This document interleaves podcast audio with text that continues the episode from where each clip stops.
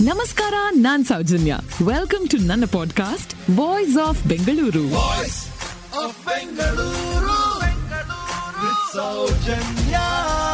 ದಕ್ಷಿಣ ಭಾರತದ ಈ ಸುಪ್ರಸಿದ್ಧ ರೆಸಿಪಿ ಹುಟ್ಟಿದ್ದು ಮಹಾಭಾರತದ ಸಮಯದಲ್ಲಿ. ಅದು ಭೀಮನಿಂದ. ಕೇರಳದಲ್ಲಿ ಸ್ವಾತಿ ತಿರುನಾಳ ಪ್ರಭುಗಳ ಆಳ್ವಿಕೆಯ ಸಮಯದಲ್ಲಿ ಅನಂತ ಪದ್ಮನಾಭ ಸ್ವಾಮಿ ದೇವಸ್ಥಾನದಲ್ಲಿ ಜಪ ತಪ ಹೋಮಗಳೆಲ್ಲವೂ ನಡೀತಾನೆ ಇರ್ತಿದ್ವು. ಅನ್ನದಾನ ಕೂಡ ಸರ್ವೇ ಸಾಮಾನ್ಯವಾಗಿತ್ತು. ಹೀಗೆ ಒಂದ್ಸಲ ಅನ್ನದಾನದ ಸಮಯದಲ್ಲಿ ಭಕ್ತಾದಿಗಳು ಹೆಚ್ಚಿನ ಸಂಖ್ಯೆಯಲ್ಲಿ ಬರ್ತಾರೆ, ಆಹಾರದ ಕೊರತೆ ಆಗುತ್ತೆ. ಆಗ ಅಲ್ಲಿ ಅಡುಗೆ ಮಾಡ್ತಾ ಇದ್ದವರು ಏನು ಮಾಡ್ತಾರೆ, ಮಿಕ್ಕ ತರಕಾರಿಗಳಿರತ್ತೆ ಗೊತ್ತಾ? ಅಡುಗೆ ಎಲ್ಲ ಮಾಡಿ ಮುಗಿಸಿದ ಮೇಲೆ ಏನು ಮಿಕ್ಕಿರತ್ತೆ, ಅದಕ್ಕೆ ಸುಮ್ಮನೆ ತೆಂಗಿನಕಾಯಿ ಒಗ್ಗರಣೆಯನ್ನು ರುಬ್ಬು ಹಾಕಿ ಅದನ್ನು ಬಡಿಸ್ಬಿಡ್ತಾರೆ. ಅದು ಯಾವ ಮಟ್ಟಕ್ಕೆ ರುಚಿ ಜನರಿಗೆ ಇಷ್ಟವಾಗಿ ಪ್ರಸಿದ್ಧವಾಗತ್ತೆ ಅಂದರೆ, ಅದುವೇ ಅವಿಯಲ್. ಇದು ಒಂದು ಕಥೆ, ಆದರೆ ಅವೆಯಲ್ ಹೇಗೆ ಹುಟ್ಟಿದ್ದು ಅನ್ನೋದ್ರ ಬಗ್ಗೆ ಮಹಾಭಾರತದಲ್ಲಿ ಉಲ್ಲೇಖ ಇದೆ. ಎರಡು ಕಥೆಗಳಿದೆ, ಎರಡು ಕೂಡ ಭೀಮನಿಗೆ ಸಂಬಂಧಪಟ್ಟಿದ್ದು. ಪಾಂಡವರು ಹದಿಮೂರು ವರ್ಷದ ವನವಾಸವನ್ನು ಮುಗಿಸಿ ಅಜ್ಞಾತವಾಸಕ್ಕೆ ತಯಾರಾಗ್ತಾ ಇದ್ದಂಥ ಸಮಯ ಅದು. ಆ ಒಂದು ವರ್ಷ ಅಂದರೆ ಹದಿನಾಲ್ಕನೇ ವರ್ಷ ಅವರೇನಾದರೂ ಸಿಕ್ಕಿ ಬಿದ್ದರೆ ಪುನಃ ಹನ್ನೆರಡು ವರ್ಷ ವನವಾಸಕ್ಕೆ ಹೋಗಬೇಕಿರುತ್ತೆ. ಸರಿ, ಎಲ್ಲಿ ವೇಷ ಮರೆಸ್ಕೊಂಡಿರೋದು ಅನ್ನೋ ಯೋಚನೆ ಬಂದಾಗ ಯುಧಿಷ್ಠಿರ ಹೇಳೋದೇನೆಂದ್ರೆ ವಿರಾಟ ರಾಜನ ಆಸ್ಥಾನದಲ್ಲಿ ನಾವು ತಲೆಮರೆಸ್ಕೊಂಡಿರಬಹುದು ಅಂತ. ಪಾಂಡವರು, ದ್ರೌಪದಿ ಎಲ್ಲರೂ ವಿರಾಟ ರಾಜನ ಆಸ್ಥಾನಕ್ಕೆ ಹೋಗ್ತಾರೆ. ವಿರಾಟದ ಮತ್ಸ್ಯರಾಜ ಪಗಡೆ ಆಟ ಪ್ರಿಯ ಯುಧಿಷ್ಠಿರ ಈ ರಾಜನಿಗೆ ಸಹಾಯಕನಾಗಿ ಕನಕ ಅನ್ನೋ ಬ್ರಾಹ್ಮಣನಾಗಿ ಹೋದ್ರೆ ಭೀಮ ಅಷ್ಟೇನೋ ಅಡುಗೆ ಬರ್ತಿರಲ್ಲ, ಆದರೂ ಅಡುಗೆ ಮನೆಯಲ್ಲಿ ಕೆಲಸಕ್ಕೆ ಸೇರ್ಕೋತಾನೆ. ಅದು ಬಲ್ಲವ ಅನ್ನೋ ಹೆಸರಿನಲ್ಲಿ. ಇನ್ನು ಅರ್ಜುನ ಸಂಗೀತ ಹಾಗೂ ನೃತ್ಯಕ್ಕೆ ಗುರುವಾಗ್ತಾನೆ ಬೃಹನ್ನಳ. ಅನ್ನೋ ಹೆಸರಿನಲ್ಲಿ ನಕುಲ ಗ್ರಂಥಿಕ ಅನ್ನೋ ಹೆಸರಿನಲ್ಲಿ ಕುದುರೆಗಳಿಗೆ ತರಬೇತಿ ನೀಡೋನಾಗ್ತಾನೆ ಇನ್ನು ಸಹದೇವ ಹಸುಗಳ ಹಿಂಡನ್ನ ನೋಡ್ಕೋತಾ ಇರ್ತಾನೆ ತಂತಿಪಾಲ ಅನ್ನೋ ಹೆಸರಿನಲ್ಲಿ. ದ್ರೌಪದಿ ಮಾಲಿನಿ ಅನ್ನೋ ಹೆಸರಿನಲ್ಲಿ ಮಹಾರಾಣಿ ಸುದೇಶ್ನಾಗೆ ಸಖಿಯಾಗಿ ಹೋಗ್ತಾಳೆ. ಹೀಗೆ ಪಾಂಡವರು ಹಾಗೂ ದ್ರೌಪದಿ ವೇಷ ಮರೆಸ್ಕೋತಾರೆ, ಹೆಸರನ್ನ ಕೂಡ ಬದಲಾಯಿಸ್ಕೋತಾರೆ. ಪಾಂಡವರಲ್ಲೇ ಬಲಶಾಲಿಯಾದ ಭೀಮ ಹೇಗೆ ಅವೆಲ್ಲ ಹುಟ್ಟಾಕ್ದ ಅನ್ನೋ ವಿಷಯಕ್ಕೆ ಬರೋಣ ಇವಾಗ. ಇದಕ್ಕೆ ಎರಡು ಕಥೆಗಳಿವೆ.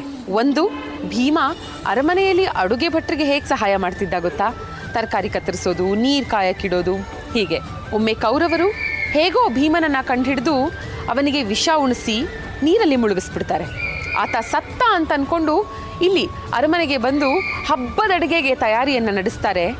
ಆದರೆ ನಾಗ ಸರ್ಪಗಳು ಭೀಮನ ದೇಹದಲ್ಲಿನ ವಿಷವನ್ನು ಆಚೆ ತೆಗೆದು ನೀರಿನಿಂದ ಅವನನ್ನು ಆಚೆಗೆ ತಗೊಂಬಂದು ಅವನು ಬದುಕುಳಿಯೋದಕ್ಕೆ ಸಹಾಯ ಮಾಡಿದ ನಂತರ ಭೀಮ ಬರ್ತಾನೆ.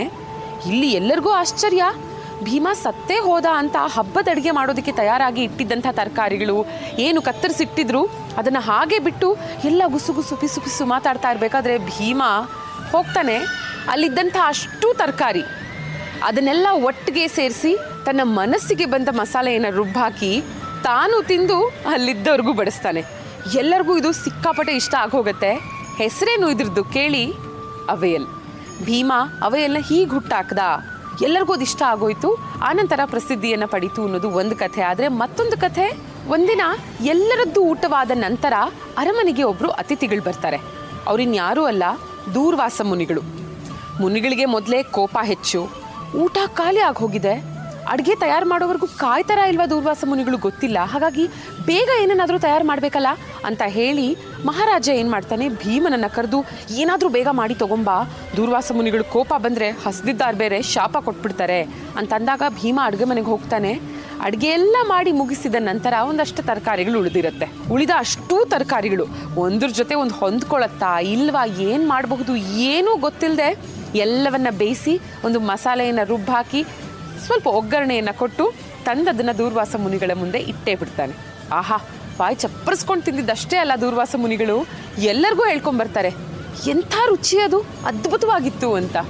ಹೀಗೆ ಹುಟ್ಕೊಂಡಿದ್ದು ಅವೆಯಲ್ಲನೋ ಮತ್ತೊಂದು ನಂಬಿಕೆ ಕೂಡ. ಹೀಗೆ ಪ್ರಸಿದ್ಧಿಯನ್ನು ಪಡೆದಂಥ ನಳಪಾಕ ಭೀಮ ಹುಟ್ಟಾಕಿದ್ದು ಅದುವೇ ಇವತ್ತಿನ ಸುಪ್ರಸಿದ್ಧ avial.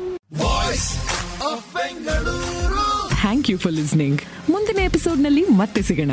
ಈ ಪಾಡ್ಕಾಸ್ಟ್ಗೆ ಸಬ್ಸ್ಕ್ರೈಬ್ ಆಗಿ ವಾಯ್ಸ್ ಆಫ್ ಬೆಂಗಳೂರಿನ ಸಂಚಿಕೆಗಳನ್ನ ಮಿಸ್ ಮಾಡದಿರಿ. ನಮಸ್ಕಾರ.